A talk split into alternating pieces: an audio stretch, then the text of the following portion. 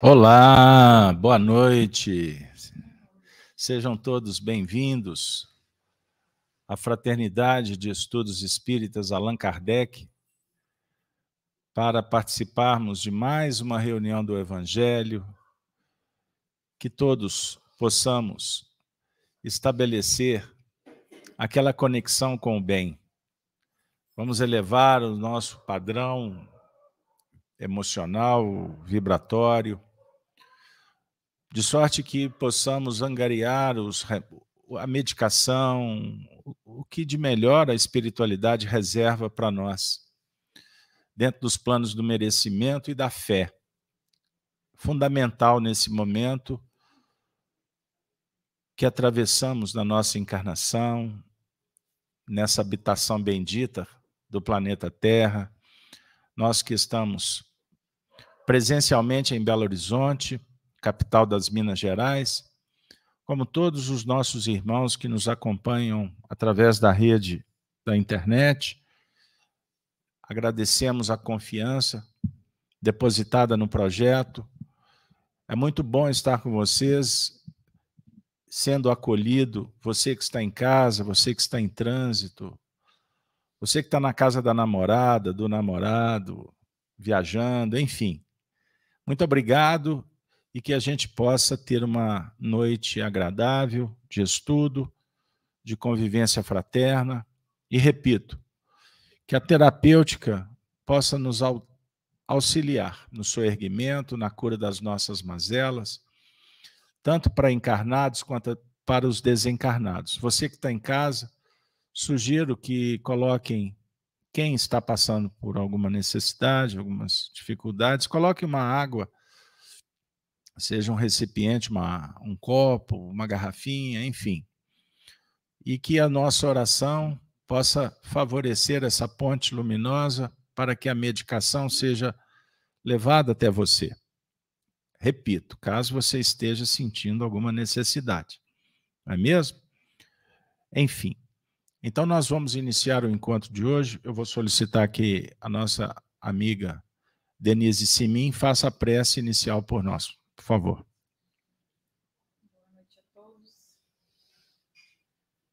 Vamos elevar o nosso pensamento a Jesus. Vamos abrir o nosso coração, respirar profundamente, preparar para a reunião que já se iniciou de coração aberto, em paz, para que os nossos amigos espirituais possam trazer-nos o magnetismo, a energia necessários para o nosso equilíbrio, para que o estudo da noite possa servir de instrumento para a nossa renovação e transformação seja moral, espiritual, seja dos nossos pensamentos, dos nossos sentimentos.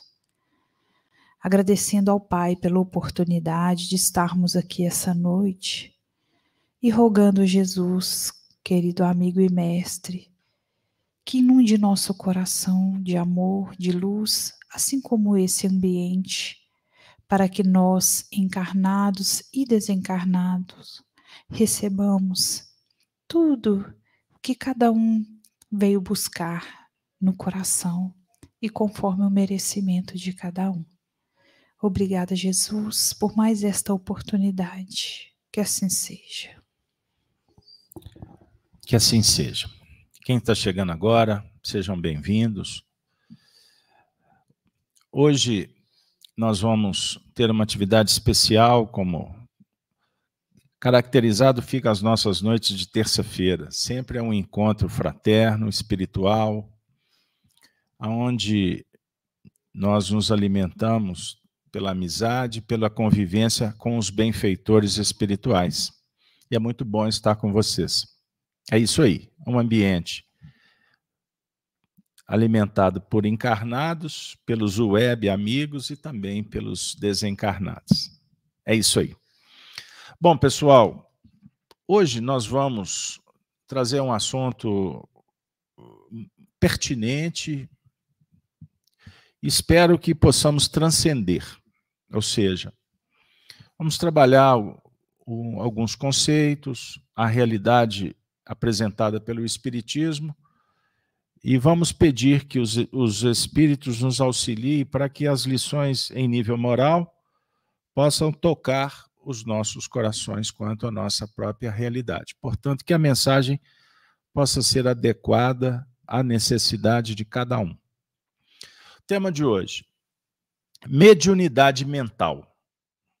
Nós estamos acostumados, né? Terça-feira a gente faz uma leitura do Evangelho, estudamos o Evangelho segundo o Espiritismo, e hoje eu vou fazer essa abertura para um outro painel mas nós vamos entender lá no final que está dentro do contexto do estudo do Evangelho. Lembrando que o Espiritismo é uma porta, ou uma chave que abre a porta, que é o próprio Evangelho, para uma vivência especial, não é? uma experiência transcendente.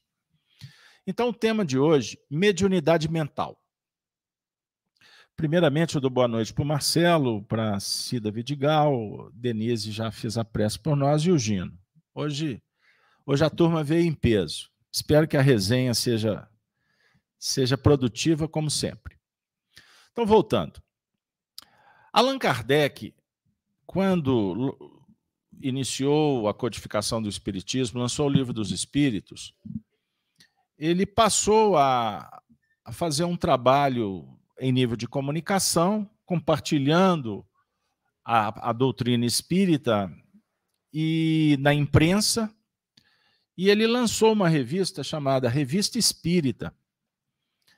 Um espaço que se assemelha, quem sabe eu posso até arriscar dizendo que foi ele que lançou o que vocês hoje conhecem como rede social.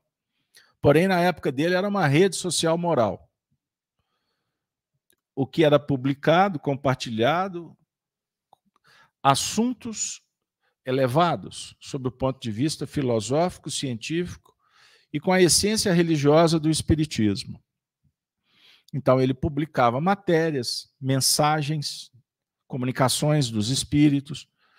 É, ele recebia cartas, algumas ele publicava, ele comentava essas cartas, é, ele respondia perguntas, ele aconselhava à luz do Espiritismo. Então, a revista Espírita foi de 1858 até 1869. Depois ela prosseguiu após a desencarnação de Kardec, mas aí já era um outro contexto. Em março de 1866, ele recebeu uma, uma correspondência que veio de uma médium que vivia na Argélia. E ela vai contar nessa missiva as suas experiências com relação à mediunidade. Ela vivia o fenômeno de, do desprendimento quando, por exemplo, o corpo ia repousar, o espírito se deslindava. E nessa experiência anímica, ou seja, viver a realidade espiritual enquanto o corpo adormecido, ela tinha contato com os espíritos, o seu guia espiritual trazia lições ensinamentos sob o ponto de vista da mediunidade, é, da faculdade que ela foi desenvolvendo. Ela estudava assuntos que remontavam ao, próprio Espiritismo. E quando ela despertava pela manhã, muitas vezes essas experiências eram muito claras para ela. Ou em determinados momentos, ao longo do dia, algumas questões problemáticas ela se recordava das orientações que ela recebia em sonho. E assim, ela foi se desenvolvendo, a sua sensibilidade foi ganhando, foi ganhando em amplitude e qualidade. E, e assim, ela teve, inclusive, a oportunidade de, em sonho, se relacionar também com espíritos sofredores. Porque a realidade do mundo espiritual Existem espíritos que estão em condições superiores, condições normais, como nós estamos transitando aqui na Terra, né, em tese, com saúde, com equilíbrio. Mas também existem aqueles que vivem situações difíceis, os espíritos enfermos, como existem também os espíritos que vibram no mal. Então, o mundo espiritual não se limita a céu, inferno e purgatório. Isso, para o Espiritismo, já é um assunto muito bem explorado por, por Allan Kardec. Nós vamos para o mundo espiritual prosseguir a jornada evolutiva. Então, tal, tal dia, tal noite. Ou seja, conforme o dia, você vai ter experiências à noite, quando você deixa o corpo. Da mesma forma, tal vida, tal morte. Conforme a encarnação, nós vamos nos deparar com a realidade do mundo espiritual, prosseguindo. É a preexistência.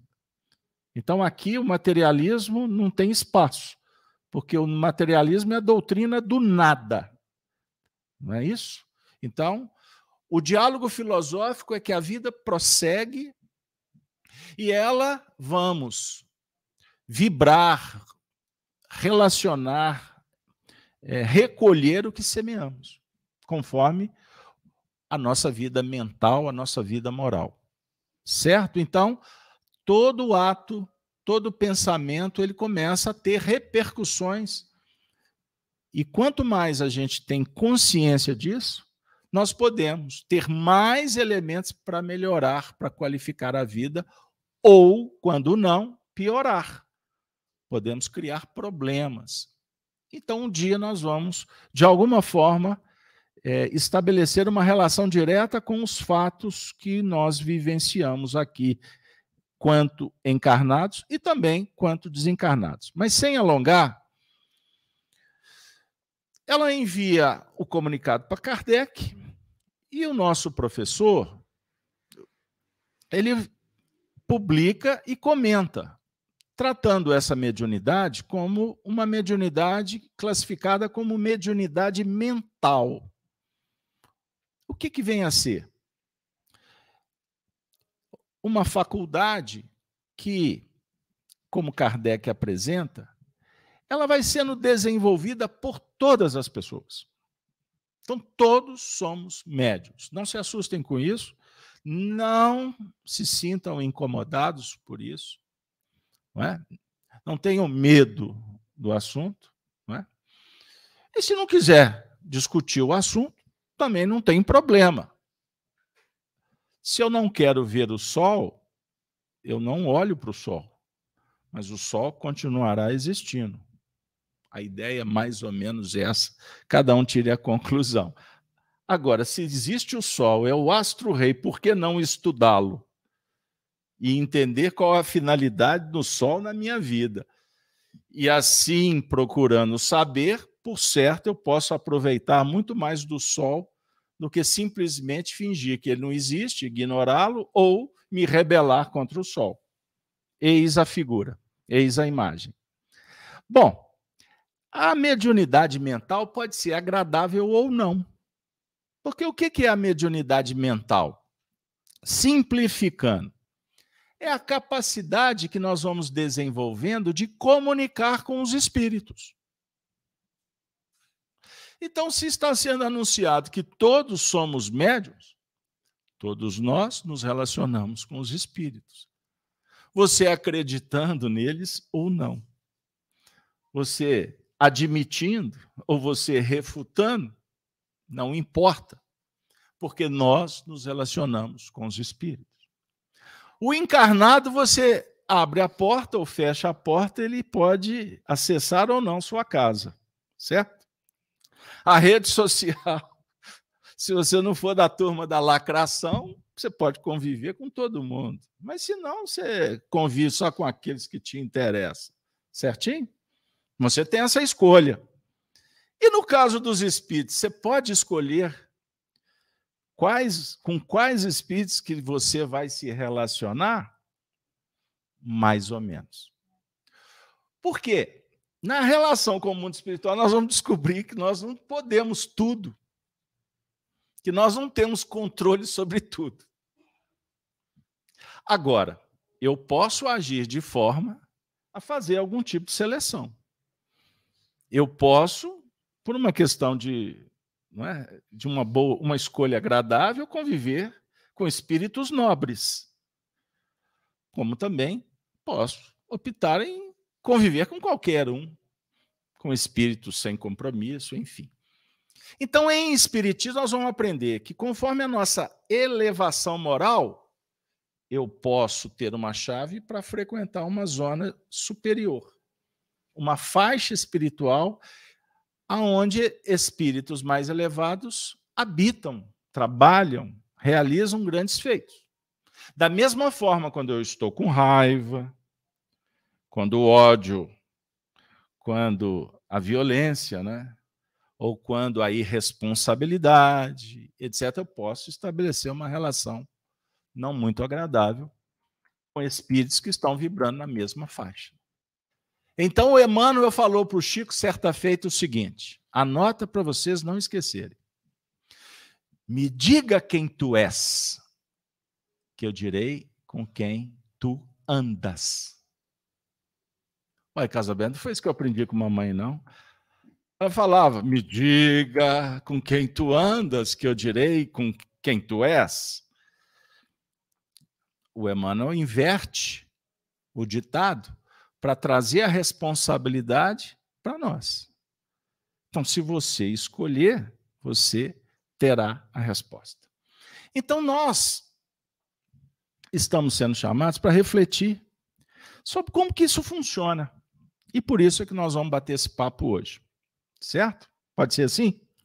Introduzido o assunto, Kardec, então, vai explorar sobre as, varia as variedades que existem no organismo humano que não permitem a todos receber efeitos idênticos e ostensivos. Mas de também nós temos no nosso universo mental a faculdade a possibilidade de assimilar as ondas mentais, ou seja, os pensamentos que nos visitam. E aí eu vou uma nota de rodapé para um ingrediente para apimentar a conversa. Prestem atenção. Você recebe ondas mentais de encarnados e de desencarnados. Então, a faculdade, a mediunidade mental, entre outras palavras, simplificando, funciona dessa maneira. A sua mente recebe a partícula mental, a energia, como queira. E como um espelho, ele vai refletir o que está chegando, certo? De encarnados e também dos desencarnados. E isso acontece diuturnamente. A médium está contando que dormia e ia viver a experiência, mas ela precisa de repousar, precisa de haver o transe mediúnico para que funcione essa faculdade? Em tese, não. Então você, fazendo arrozinho lá na sua cozinha, fazendo sua caminhada ali no bosque, dirigindo nesse trânsito espetacular de Belo Horizonte, você pode receber estes pensamentos vindos do além, ou seja, eu quero me referir aos desencarnados, como você também registra as partículas mentais que vêm dos encarnados. E, para terminar, quanto mais afinidade você tiver, seja com o espírito desencarnado, seja com o amigo web, ou seja, com o encarnado, quanto mais a proximidade, quanto mais relação, quanto mais sentimento, mais exuberante, mais claro, mais eficaz, se faz a comunicação. Perceberam? Ah, Casa Aberta, eu sei disso. Então, que bom. Mas tem muita gente que não sabe. E nós viemos para o Espiritismo para encontrar no Espiritismo o que só o Espiritismo pode dar. E os espíritos, ou os espíritas, não podem se furtar de orientar sobre o tema. Beleza? Ai, Jesus, poderíamos fazer estudos sem introdução, mas não tem jeito, tem que contextualizar. Nós vamos agora pedir à nossa amiga Cida Idigal. Cida, Kardec fez esse comentário e depois houveram três comunicações, não vai dar tempo de trabalhar com todas, mas nós vamos te pedir para fazer a leitura da primeira comunicação do espírito que assinou Donzon. Você tem aí o texto, não tem, por favor? É a primeira. É possível desenvolver o sentido espiritual. Começa assim.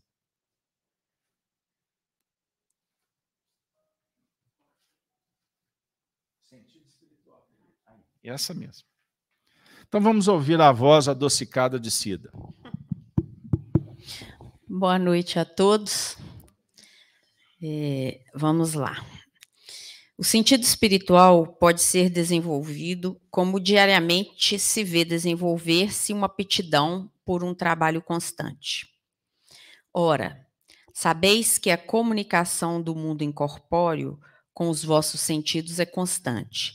Ela se dá a cada hora, a cada minuto, pela lei das relações espirituais.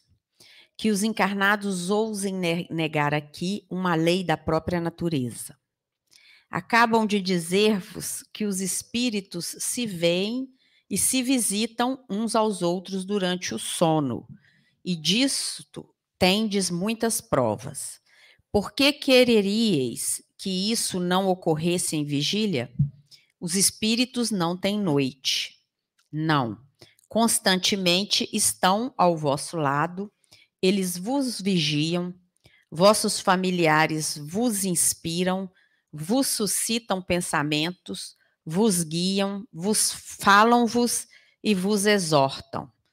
Protegem os vossos trabalhos, ajudam-vos a elaborar os vossos desígnios, formados pela metade. Vossos sonhos ainda indecisos, tomam nota de vossas boas resoluções, lutam quando, quando lutais. Lá estão esses bons amigos no começo de vossa encarnação. Eles vos riem no berço, vos esclarecem nos estudos, depois se imiscuem em todos os atos de vossa passagem aqui na terra. Oram quando vos veem em preparo para ir encontrá-los. Oh, não, jamais negueis vossa assistência diária, jamais neguei vossa mediunidade espiritual por que blasfemais Deus? Por que blasfemais Deus e sereis taxados de ingratidão pelos espíritos que vos amam? Dozon, médium senhor Delane.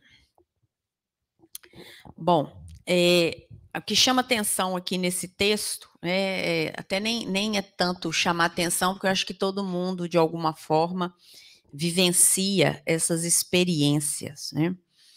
É, a espiritualidade aqui nos contando é, o que a gente já sabe, que eles estão conosco e que nós não estamos sozinhos e que desde o nosso nascimento os espíritos estão nos acompanhando de alguma forma. É, os nossos, alguns chamam de anjos da guarda, outros chamam de espíritos protetores, é, mas eles vão estar aí constantemente conosco, nos vendo e nos visitando o tempo todo.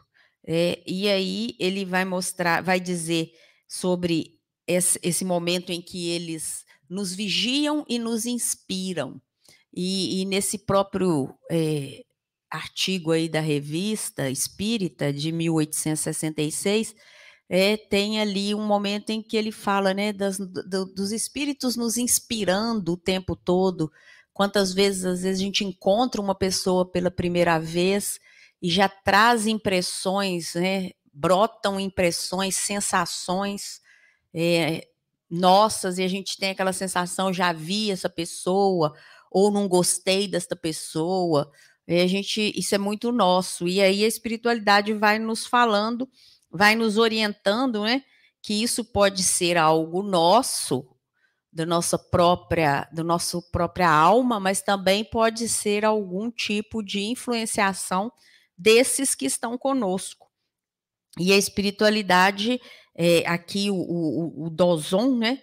Ele vai nos falando: olha, esses espíritos estão conosco, eles estão protegendo os nossos trabalhos, eles vão nos ajudando a, a organizar as nossas vidas, os nossos sonhos, né? Ainda quando indecisos, eles nos ajudam nas lutas, quando nós nos propomos a lutar, né?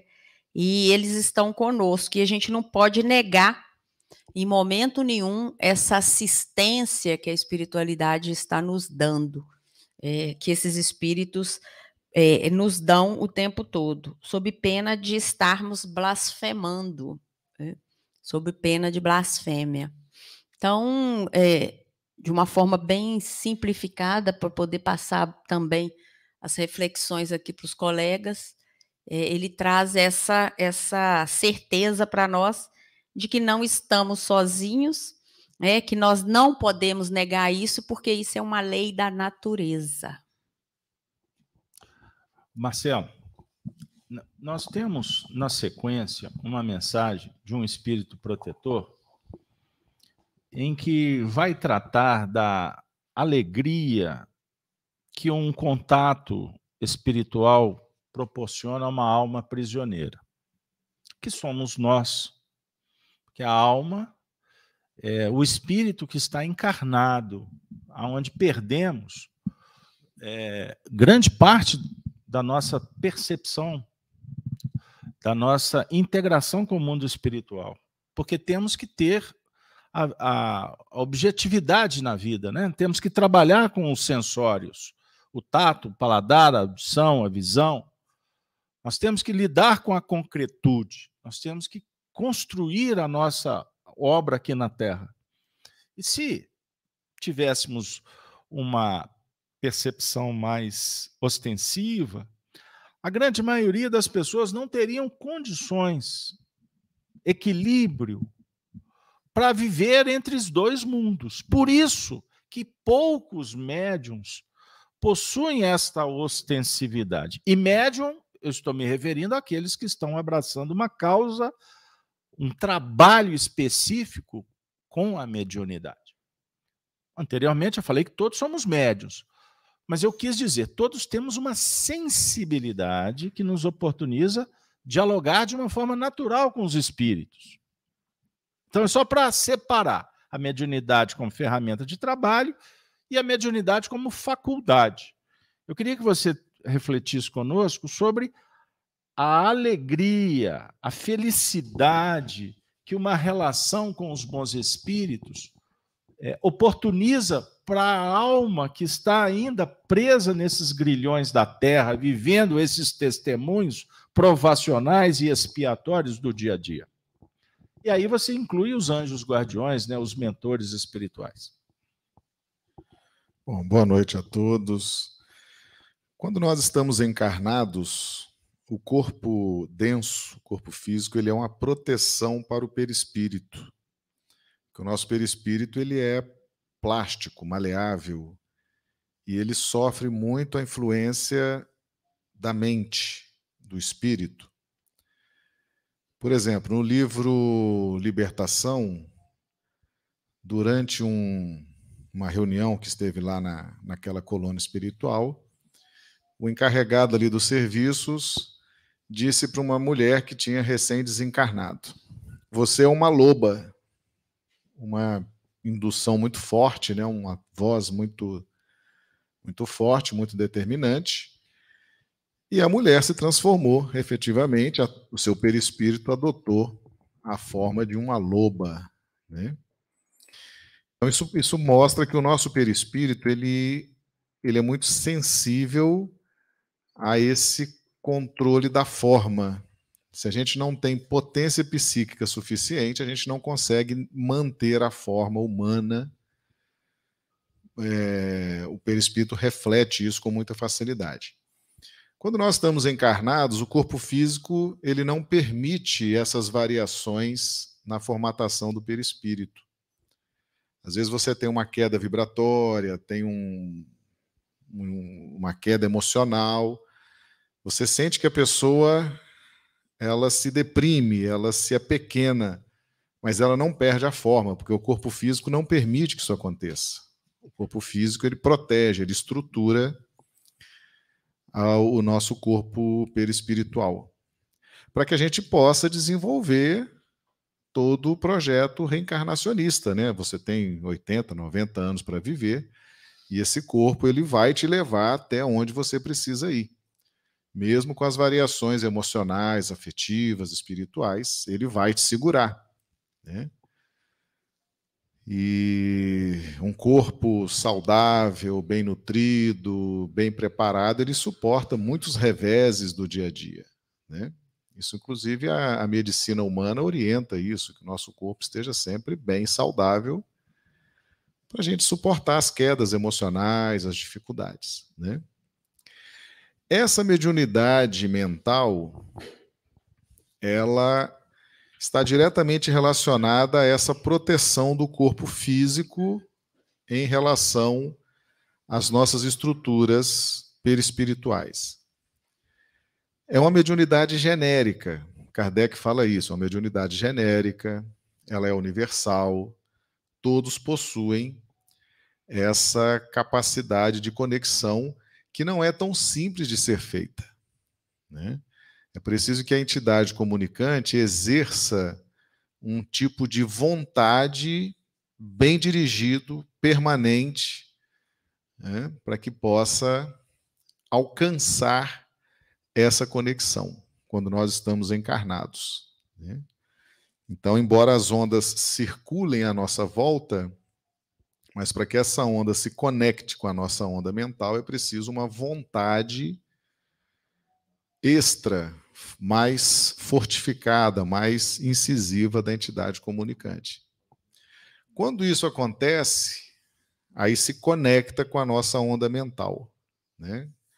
A mediunidade mental então se conecta e a depender das resistências do conhecimento, da moralidade, né, da luz que cada um possui, essa conexão pode ser muito agradável, se vier de um espírito amigo, de uma entidade evoluída, iluminada. Então, aquilo circula no nosso organismo, né?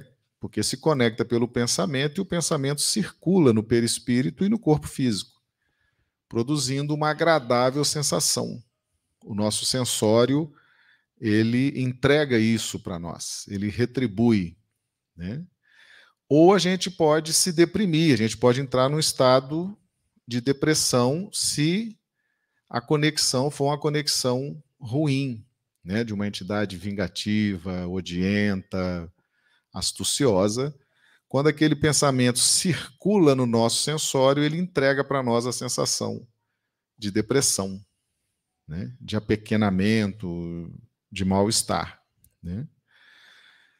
Mas o fato é que todos nós temos essa capacidade e é importante que a gente também não se preocupe tanto com isso, né? afinal de contas, o livro dos Espíritos nos, nos informa isso. Que a gente, se a gente não souber o tipo de conexão que fazemos, nós temos mais liberdade para fazer nossas escolhas e tomar nossas decisões. E na ordem de valores espirituais, o exercício do livre-arbítrio é a prioridade um. Por quê? Porque são as nossas escolhas e decisões que fixam a nossa responsabilidade e que determinam um tipo de reação da vida em relação ao nosso destino. Então, esse essa mediunidade mental que é uma mediunidade genérica, universal e todos temos, ela precisa ser compreendida dentro do contexto doutrinário. Entende? Não é algo que a gente deva parar e se preocupar, porque senão a gente começa a não tomar decisões, a gente começa a não viver, a gente perde a espontaneidade nas relações, no que precisamos fazer ou deixar de fazer. Mas ela é real, ela existe. E é para ser estudada por quem já tenha interesse em estudar. É isso que o Carlos Alberto falou no início. O sol nasce todo dia. Se eu não quero olhar para o sol, eu não olho, mas ele está lá. Mas quem olha para o sol e vai estudar o sol, daqui a pouco está vivendo uma outra realidade, com outros tipos de conhecimento, com outros tipos de vivência. Quando esse assunto chega à humanidade, no corpo doutrinário da doutrina espírita, são lançadas essas sementes. Né? E hoje, por exemplo, veio aqui a pauta para a nossa análise. É muito provável que tenha chegado a hora, nós que dedicamos 90% dos nossos estudos à mediunidade ostensiva, né? Pode ter chegado o momento da gente iniciar com mais afinco, com mais profundidade, a mediunidade mental. Entende? Que é uma mediunidade muito específica, vai exigir de nós uma análise de contexto muito maior, porque todos temos, né? Uma coisa é você estudar uma mediunidade que poucos têm. Uma, um contexto doutrinário, ele é capaz de dar as explicações para um grupo de pessoas. Aquilo é uma amostra. Mas uma mediunidade mental que todos nós temos, é preciso abranger todo o contexto da doutrina espírita. Né? Se veio a pauta, aqui nessa casa, eu entendo que é o pontapé inicial para dar início a esses estudos. Né? Na minha live de ontem sobre médios e mediunidades, eu já trouxe esse assunto, né? porque eu entendi que é hora da gente entrar nisso mesmo. É hora do pessoal começar a olhar para o sol. Né? Quem quiser. Quem quiser olhar para o sol, é hora de começar a olhar. Mas é realmente muito fascinante esse estudo e está aí dado o pontapé inicial. Nós vamos pedir a Denise que intercambie com a nossa rede espiritual. Não vou chamar mais de social, agora é rede espiritual. Eu gostaria de agradecer os nossos amigos que se encontram no chat, vários comentários positivos a respeito do estudo. Eu vou trazer um comentário da, da Helena Padilha, que tem muito a ver com o que a gente conversou aqui sobre a sintonia que criamos com os nossos amigos espirituais. E ela nos disse: é, eles estão conosco, mas estamos com eles. Ah, quão mais fácil seria se a fé permanecesse, se a confiança estivesse presente. Se... Segura. Repete, por favor. Eles estão sempre conosco, mas estamos com eles? Ah, quão mais fácil seria se a fé permanecesse, se a confiança estivesse presente. Nós estamos fazendo até agora uma introdução, porque o objetivo ele vai começar a ficar muito claro aqui e agora. E o comentário da Helena ele não aconteceu, não está acontecendo aleatório. Primeiro que a Helena nós conhecemos lá do Sul, ela é muito sensível e sem ela saber qual é o objetivo, ela acabou conectando. Ela falou que eles estão conosco, mas nós estamos com eles. Eu assisti nesse final de semana no, naquela plataforma Netflix vocês acham alguma coisa boa lá? Tem um especial chamado Vida Após a Morte. Quem tem assinatura, assista. Quem não tem, eu vou explicar do que, que se trata.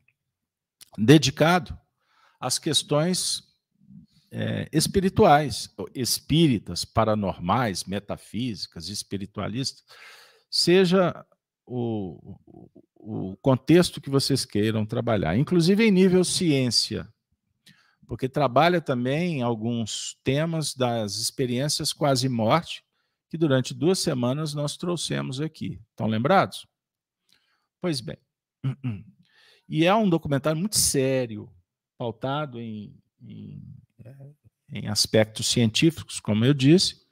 Embora a ciência materialista dogmática é, não aceite as experiências é, que transcendem o que não é provado pela, pela instrumentação, pela medição, enfim. Mas isso é outro assunto. O que me chamou muita atenção é que, previsto por Kardec, nós estamos constatando que o número é, de médiums se multiplica a cada dia na Terra.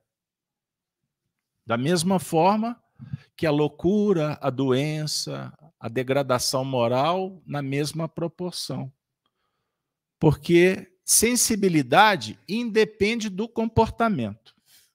Mas quanto mais complicado, quanto mais difíceis forem as nossas escolhas, nós podemos, inclusive, acelerar de uma forma deseducada, desequilibrada, os fatores mediúnicos. É muito simples. Por exemplo, o comportamento é, nas áreas da toxicomania abre perspectivas.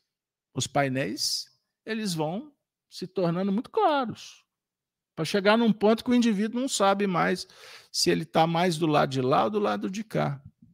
Certo? Mas o que eu gostaria de enfocar a partir de agora é que um número expressivo de pessoas que estão procurando a realidade espiritual em função da dor também se agiganta. E o documentário trata exatamente das pessoas que vivem a perda de um ente querido. E isso, para quem não tem conhecimento, é desesperador. Uma mãe despedindo de um filho jovem, né? eu gosto muito do exemplo da mãe, porque mexe com todo mundo. Tem um depoimento de um rapaz que o pai desencarna e ele tinha uma questão não bem trabalhada com o pai, e a desencarnação do pai agigantou esse problema, porque o pai desencarnou. Como é que ele ia resolver o problema da relação? Só que o pai era muito, o pai era espiritualista e passou a influenciar o filho e o filho, pelo exemplo legado pelo pai, procurou no espiritualismo uma ponte para se comunicar com o pai para resolver o problema que ele tinha com o pai. Então, é um, é um drama extraordinário, porque o pai se comunica com ele. Então, por que, que eu peguei o gancho com a Helena? Porque se nós formos tratar o assunto apenas em nível filosófico, com conceitos, é, inclusive doutrinários, técnicos, isso pode não chegar para você. Porque nós temos um universo, nós temos um público aqui multifacetário. E a linguagem que nos importa no Espiritismo atualmente é a do Evangelho. Porque é uma linguagem que aproxima os corações. E, aliás, o movimento espírita pecou durante muito tempo pela ortodoxia e trancou a mediunidade dentro do centro espírita e espantou muita gente do contato com os espíritos. E, aliás, tem uma corrente no espiritismo que é dos espíritos, dos espíritas que querem o espiritismo sem espíritos. Corpo sem alma. Espiritismo sem comunicação não é espiritismo. É apenas mais uma filosofia que vai morrer um dia. Entendam isso. Então, nós queremos falar com os corações que sentem a perda. Tanto quem está lá, do lado de lá, quanto nós que estamos aqui. Porque se a morte não nos separa, e é isso que a mediunidade mental está mostrando, então nós precisamos de entender como é que funciona, porque eu quero conviver com aqueles que se foram. Eu quero ter oportunidade de conversar com um ente querido, se for possível, eu tenho que descobrir isso. E não ver como um fenômeno que esteja distante, que eu precisa de um médium, que eu dependa de um sacerdote, ou de uma religião qualquer, inclusive a do Espiritismo. Porque não existe limites, não existe muro. Entendam isso. Então, a Heleninha, Helena, não deixe de mandar suas poesias, adoro quando você fica inspirada. A Helena está nos chamando para refletir, porque aí o Espiritismo começa a fazer um sentido extraordinário. Porque grande parte das pessoas procuram no Espiritismo a alma dos mortos. Aonde eles estão? Como comunicar com eles? E estamos sendo informados que podemos comunicar com eles sempre que orarmos. Então, o Dinaldo fez a pergunta, né, Denise? E eu vou pedir que o Gino responda a pergunta do Dinaldo. Dinaldo, obrigada pela participação. Ele fez a seguinte pergunta: Mediunidade mental seria a inspiração? É, eu diria que é uma, é uma via de duas mãos, né? de mão dupla. É, é a inspiração, sim, inclusive o texto que a Cida leu fala sobre isso, mas é, para captarmos, né? o Carlos Alberto falou em onda, né? É, eu acho que a analogia é, é, com o rádio ela, ela é muito boa nesse sentido são ondas que a gente tem que captar, né? estabelecer uma sintonia, mas só se estabelece sintonia quando tem afinidade, quando se comunga de, né, dos mesmos gostos, dos mesmos ideais. É, existe afinidade quando é, é, é vivenciado determinado tipo de experiência, né? É, e isso, para ficar assim, trazer para um lado mais claro, a gente pode pegar o exemplo de familiares que desencarnaram, né? É, com boa parte existe afinidade, né? Mas a gente tem que estar tá muito bem é, mentalmente para estabelecer a sintonia, para receber a, a inspiração. No, no, livro Alma e Coração tem dois textos é, que giram em torno disso, um que se chama Reações e o outro que se chama Discussões. É, os textos eles tratam né, de assuntos um pouco diferentes, mas é, é, gira em torno do mesmo tema. E nesse texto, Discussões, o Emmanuel é, ele fala uma coisa muito importante. Quer dizer, lógico que fala, fala muitas coisas importantes, mas uma me chamou mais atenção. É quando a gente, o, a, o nosso pensamento, quando a gente está num estado alterado, né? ou de raiva, ou de é, é, muita tristeza, ele, o nosso pensamento é, é, é ele, ele é, é, como se a gente ligasse a tomada do, do nosso pensamento na perturbação. É, então, se isso, se a gente estabelece essa conexão com a perturbação, fica difícil da gente captar a, as inspirações, né? Então, por isso, quando a gente estabelece uma sintonia com os nossos parentes desencarnados, ela tem que se dar é, num estado assim de, de alegria, de paz, né? por estar restabelecendo é, é, uma comunicação. E essas comunicações são muito sutis, né? São muito sutis.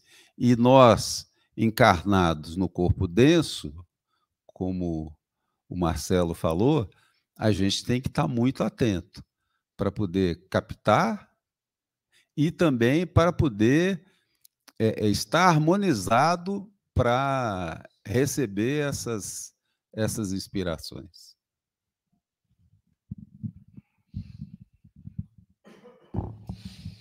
É, o Dinaldo, o Dinaldo Santos ele está querendo apimentar um pouquinho mais essa discussão aqui, fez mais algumas perguntas e eu gostaria que a Cida, por gentileza, esclarecesse para todos nós. O Dinaldo disse o seguinte, que é, me parece que existem aparelhos de trans, transcomunicações razoáveis. E ele disse que e fez uma pergunta: transcomunicação poderá substituir em parte a necessidade de médiums?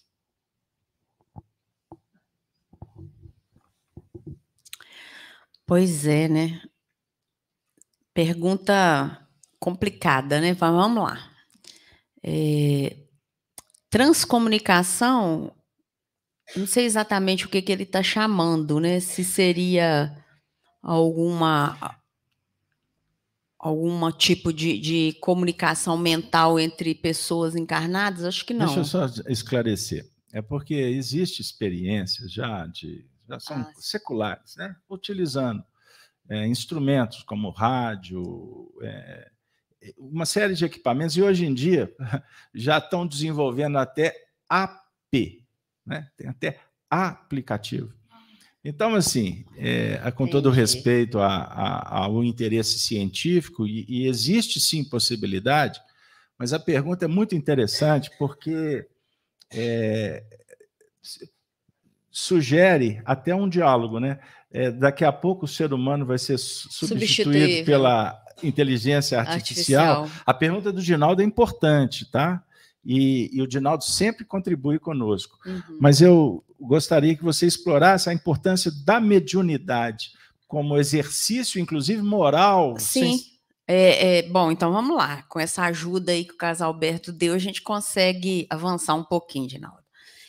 Bom, a gente sabe que a mediunidade é uma faculdade né, do espírito encarnado. Então, nós estamos hoje estudando aí um pouco sobre mediunidade mental, para nós entendermos que todos nós somos médios, então todos nós somos dotados desta faculdade. Mas a faculdade mental, é, por ser uma faculdade, ela não, não está diretamente vinculada nossa, ao nosso desenvolvimento moral. Porém, é, a gente também já falou aqui hoje sobre essa questão da afinidade que nós temos com os espíritos que estão conosco, os espíritos que nos acompanham. E essa afinidade, sim, ela diz respeito à nossa evolução moral, ao nosso desejo de nos reformarmos intimamente. Então, com toda certeza, por mais que a, a inteligência artificial, que os mecanismos de telecomunicação evoluam, é, a mediunidade ela faz parte da nossa humanidade, é daquilo que nos torna co-criadores, né? espíritos vinculados a um Deus que nos criou, espíritos inteligentes. Então, eu entendo, é, por tudo que a gente já estudou até hoje, que a inteligência artificial faz parte de uma criação nossa, mas não irá substituir o homem, até porque né, a nossa evolução ela é constante. E moralmente, cientificamente, nós vamos evoluindo e vamos alcançando outros patamares. Então, eu não consigo, de fato, enxergar que haja uma possibilidade de sermos substituídos por por máquinas, né? Por mais que a gente esteja aqui hoje transmitindo reuniões, é, mas isso para a gente entende que isso não passa de instrumentos é, legitimamente utilizados para o nosso conforto, para que a gente possa difundir aí as ideias espíritas neste caso, é, as lives que o Marcelo faz, as lives que a casa faz, mas de, em momento algum essas, esses mecanismos por si só poderiam substituir os espíritos que estão por trás disso.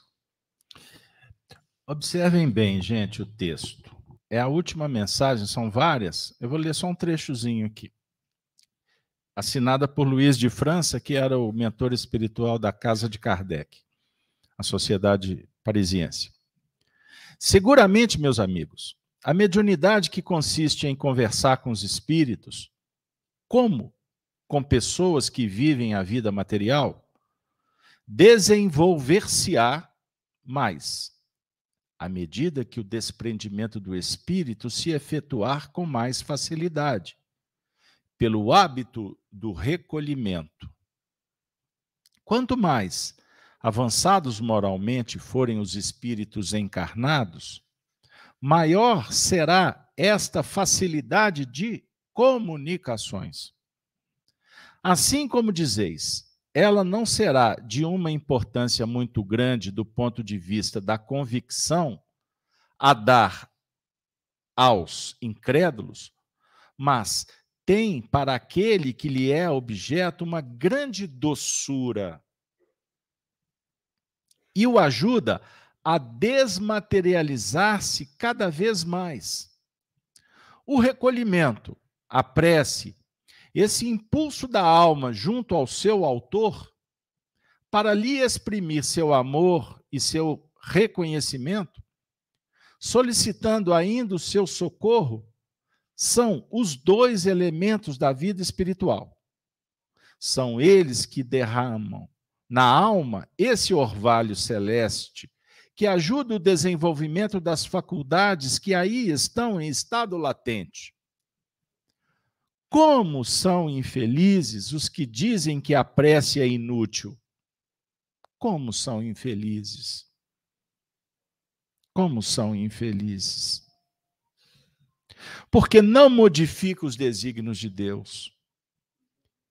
Sem dúvida, as leis que regem as diversas ordens de fenômenos não serão perturbadas ao bel prazer deste ou daquele mas a prece não terá por efeito senão melhorar o indivíduo que, por esse ato, eleva seu pensamento acima das preocupações materiais, que não deverão negligenciá-la. Portanto, a possibilidade de conviver, de se relacionar, de se comunicar com os espíritos, é de um valor tão importante que Jesus se fez o médium dos médiums. Todas as tradições filosóficas representam o bem. E eu estou me referindo às filosofias que tratam da moral elevada, da espiritualidade. Todas são escolas fundadas sobre a égide do Cristo. Mas nenhuma se compara a atuação direta de Jesus nas revelações, tanto do Antigo quanto do Novo Testamento, que é sulcada, que é recheada, que é prodigalizada por fenômenos mediúnicos o tempo todo. A definir que esse trânsito entre as dimensões é fundamental para o aprendizado, para a evolução. Isso é consolador. Isso dá sentido à vida. Você ter a certeza que o seu irmão não morreu.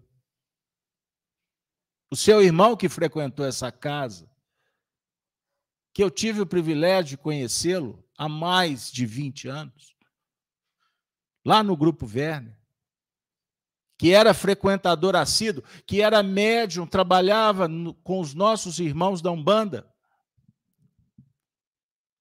Ele que teve essa convicção a vida inteira, que desencarna há pouco tempo. Eu não tenho dúvida que o senhor vem aqui para, de alguma forma, encontrar com ele. E eu não tenho dúvida de que ele o recebe, o abraça, porque aqui é o território, aqui é o ambiente, aqui é o laboratório. O centro espírita, por excelência, é o portal que se abre para a humanidade para mostrar Jesus perto de nós. Os amigos que se foram, eles só nos antecederam na grande mudança, mas eles não morreram. Nenhuma notícia no mundo supera a informação de que somos imortais e que podemos nos comunicar. Porque todos, todos somos imortais. Isso é extraordinário, Marcelo. Comentário para a gente caminhar para o fim. É, o, a evolução espiritual ela está no sentido inverso da evolução tecnológica. Né? A gente observa, por exemplo, o espírito que quer ir daqui, na França, por exemplo, se ele tiver evolução, ele pensa e vai. Em poucos segundos ele está lá nas ruas de Paris. Ao contrário, se a gente quiser ir para Paris, a gente tem que comprar uma passagem, pegar um avião, tem barulhento, né? Que é o um avião, viajar não sei quantas horas, aterrizar lá, passar em alfândega, etc, etc. Quando Jesus curou os cegos, ele curava os cegos, devolvia a visão aos cegos. Não havia nenhuma consequência, nenhuma sequela, nenhum resguardo, e até hoje a ciência não descobriu nada igual.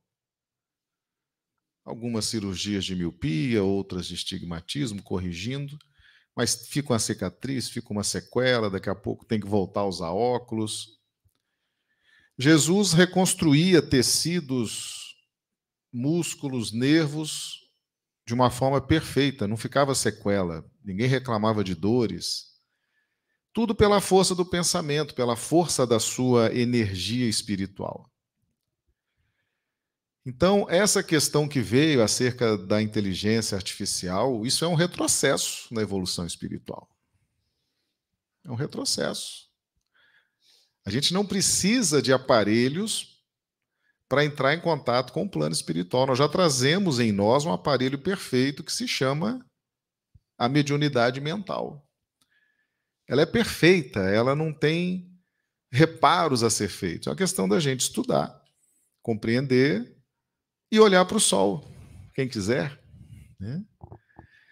Então é preciso ter muita cautela com essas com esses supostos avanços tecnológicos que vão trazer, por exemplo, um contato com o plano espiritual, é preciso ter muita cautela com relação a isso, para a gente não ser enganado, não ser ludibriado, entendeu? Porque a história diz o seguinte: o espírito evoluído ele não precisa das tecnologias humanas. Ele faz tudo pela força da sua luz, do seu pensamento, e não fica nada a ser reparado. O grande é, agente movimentador da cura, da comunicação, do progresso é o espírito, não é a matéria. Se a gente pensar que a inteligência artificial, que os recursos tecnológicos vão substituir o espírito, isso é o ápice do materialismo e seus sistemas. Questão 22A do Livro dos Espíritos. Matéria é o laço que prende o espírito. Vamos lembrar de Jesus? Todas as curas feitas, não precisou de anestesia, não precisou de corte, não precisou de esparadrapo, não precisou de nada. Curar. E eram curas difíceis. Imagina você limpar um leproso. Imagina você restituir ao aleijado a movimentação de uma perna, de um braço, de uma coluna. Nunca se viu na história nada parecido. A tecnologia está longe de alcançar essa capacidade. Então, que a gente tenha isso em mente. A matéria, com as suas tecnologias, com seus sistemas, jamais vai substituir o poder do espírito. Muito bem. E aliás, ciência, ela foi desenvolvida pelo homem, né? Para que o homem, para que a gente vencesse o mal, a treva, a dificuldade. A questão é que o mundo das inversões do, dos valores, né? Se atacava as religiões em nome da ciência e a ciência se tornou arbitrária, dogmática. Não é assim. Ciência é meio. A ciência não é o fim quem pensa diferente só está fazendo política suja e sendo desonesto intelectualmente. Pense nisso. Mas eu queria que a Cida falasse dos mortos que você procurou no centro espírita e hoje tem certeza que eles estão vivos?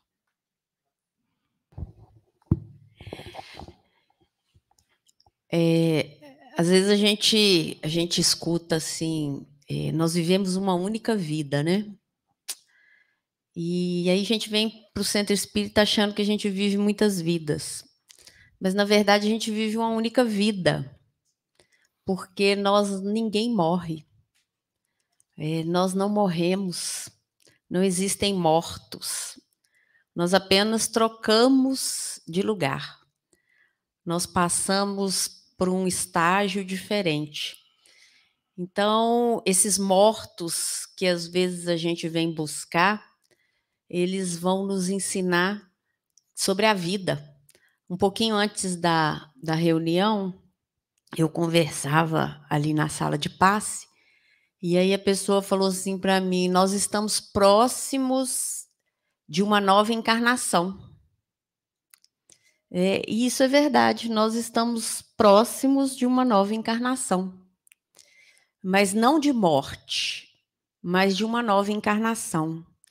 E o que a gente constrói aqui, as escolhas que fazemos aqui, os caminhos, né? Porque foi falado aqui de livre-arbítrio, hoje a gente está falando muito de mediunidade mental, que tem muito a ver com a nossa sensibilidade, a nossa capacidade de perceber, é, de sentir os outros, e esses outros não podem nos assustar, porque quando a gente se assusta, a gente está morto.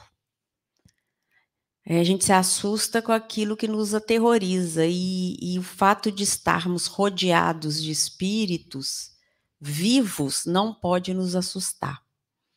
Então, nós estamos na casa espírita falando, aprendendo sobre vida. O que, que a gente tem feito com a nossa vida? Qual que é o caminho que nós estamos seguindo para nossa próxima roupa que vamos usar? É, o Marcelo falou aqui do nosso corpo como um, um, uma espécie de proteção para o perispírito, é, qual que é a roupa que nós estamos escolhendo para a nossa próxima jornada terrena ou no plano espiritual, como que vamos nos plasmar no plano espiritual, se com que estamos nos alimentando aqui para seguirmos lá do outro lado. Então, na casa espírita, a gente não fala em mor mortos, né? A gente não tem que vir buscar mortos aqui. Nós buscamos os vivos, aqueles que estão conosco. E que certamente é, talvez na próxima parada, né, Dora? É, a gente esteja aqui desencarnado e eles encarnados e nós estejamos trabalhando juntos. É isso. Vocês já notaram que é com a Dora que elas estavam disputando o horário da desencarnação, né? Bom, gente, muito obrigado, Marcelo. Muito obrigado, Cida. Muito obrigado, Denise. Tudo bem, Denise? Passou? Não falei? A dor passa, a alegria também passa. Mediunidade mental. Muito obrigado, Gino. Gino vai fazer a prece final. É, eu, por uma obrigação moral, é, pelo cuidado que a gente tem com o nosso, o nosso público, tanto vocês que estão aqui quanto os que estão em casa, é, eu quero compartilhar da dor da Ana Silva, que no chat ela colocou que está, é, está sentindo muito a perda do filho, que desencarnou aí, enfim. Kardec fala que a perda de um ente querido, no seu grau mais complexo, é quando nos deparamos com a realidade de uma mãe a dor do luto da mãe é diferente. É diferente. O Chico Xavier, quando seguiu os conselhos do seu mestre Allan Kardec, dedicou um percentual considerável da sua vida, dando ouvido, colo, presença, amizade para as mães que procuravam em busca da comunicação dos seus filhos. E Chico foi instrumento para um número incontável de mensagens que consolavam e que apresentavam a realidade espiritual para estas mães. Então, para Ana e para todas as mães e todos aqueles que vivem o luto, eu gostaria muito de pedir a Deus, aos bons espíritos, que possam transformar o material aqui trabalhado nessa noite em recursos esclarecedores, que a doutrina espírita possa ser motivadora, que a doutrina espírita possa construir pontes para aproximar as almas. E que nós espíritas jamais sejamos impedimentos para que isso aconteça. Então, Ana, seu filho está muito mais perto de você do que pensas, do que sinta isso. O poeta afirma que ninguém toca uma rosa sem atingir uma estrela. Cultive as rosas. Plante virtudes na vida, para que você esteja cada vez mais perto do seu filho ou possa senti-lo, porque ele não está longe de você. E digo mais: adote outros filhos. Seja mãe dos filhos de outras mães. Talvez é um mérito muito maior. Não é trazê-los para dentro da sua casa, não é isso que eu estou dizendo. Vá ao encontro deles nas ruas, nos hospitais, nas clínicas, nas regiões espirituais com as suas orações. Eu não tenho dúvida que daqui a pouco o seu filho vai trazer um amigo. Daqui a pouco serão muitos amigos. Será uma equipe enorme de filhos. Foi o que fez Maria Santíssima com os filhos do Calvário. Entenda o que eu estou dizendo. Se queres, se desejas, se sonhas comunicar com os entes queridos, faça, utilizando a mediunidade do coração. E, e isso vai se concretizar, repito, quando você colocar mão na obra. Faça o bem, que a vida vai abrir porta. Vai trazer o remédio, o alimento, o aconchego, o calor, o sol. O sol da imortalidade. Jesus, quando vivia, quando esteve conosco, por exemplo, na passagem de Lázaro, a morte de Lázaro, ele dialogando com Marta e Maria, ele pronunciou dois versículos que são extraordinários para o roteiro das nossas vidas. Eu sou a ressurreição e a vida. Quem crê em mim, ainda que esteja morto, viverá. E todo aquele que vive e crê em mim, nunca morrerá.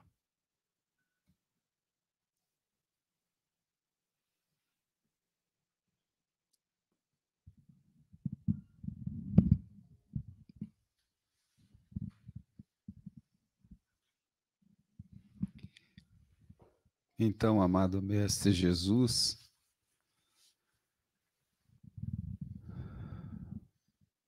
com alegria nos corações, vamos nos caminhando para o encerramento dessa tarefa, mas agradecendo sempre o concurso dos bons espíritos, teus mensageiros, e principalmente da valorosa doutrina espírita, que faz, entre outras coisas, que nos lembremos que somos espíritos em uma experiência humana. E esse valor deve ser cultivado para que esse conceito de morte realmente não exista. Nos dando a certeza que eventualmente podemos estar longe dos olhos, mas próximo, perto do, dos corações dos nossos amados, dos nossos pais, de nossas mães, de nossas irmãs e nossos filhos e nossos irmãos. Não esqueçamos que a doutrina espírita e o Evangelho de Jesus é a boa nova para nos dar mais otimismo e fé no futuro glorioso que nos aguarda. Se conosco, Jesus, hoje, agora e sempre. Que assim seja.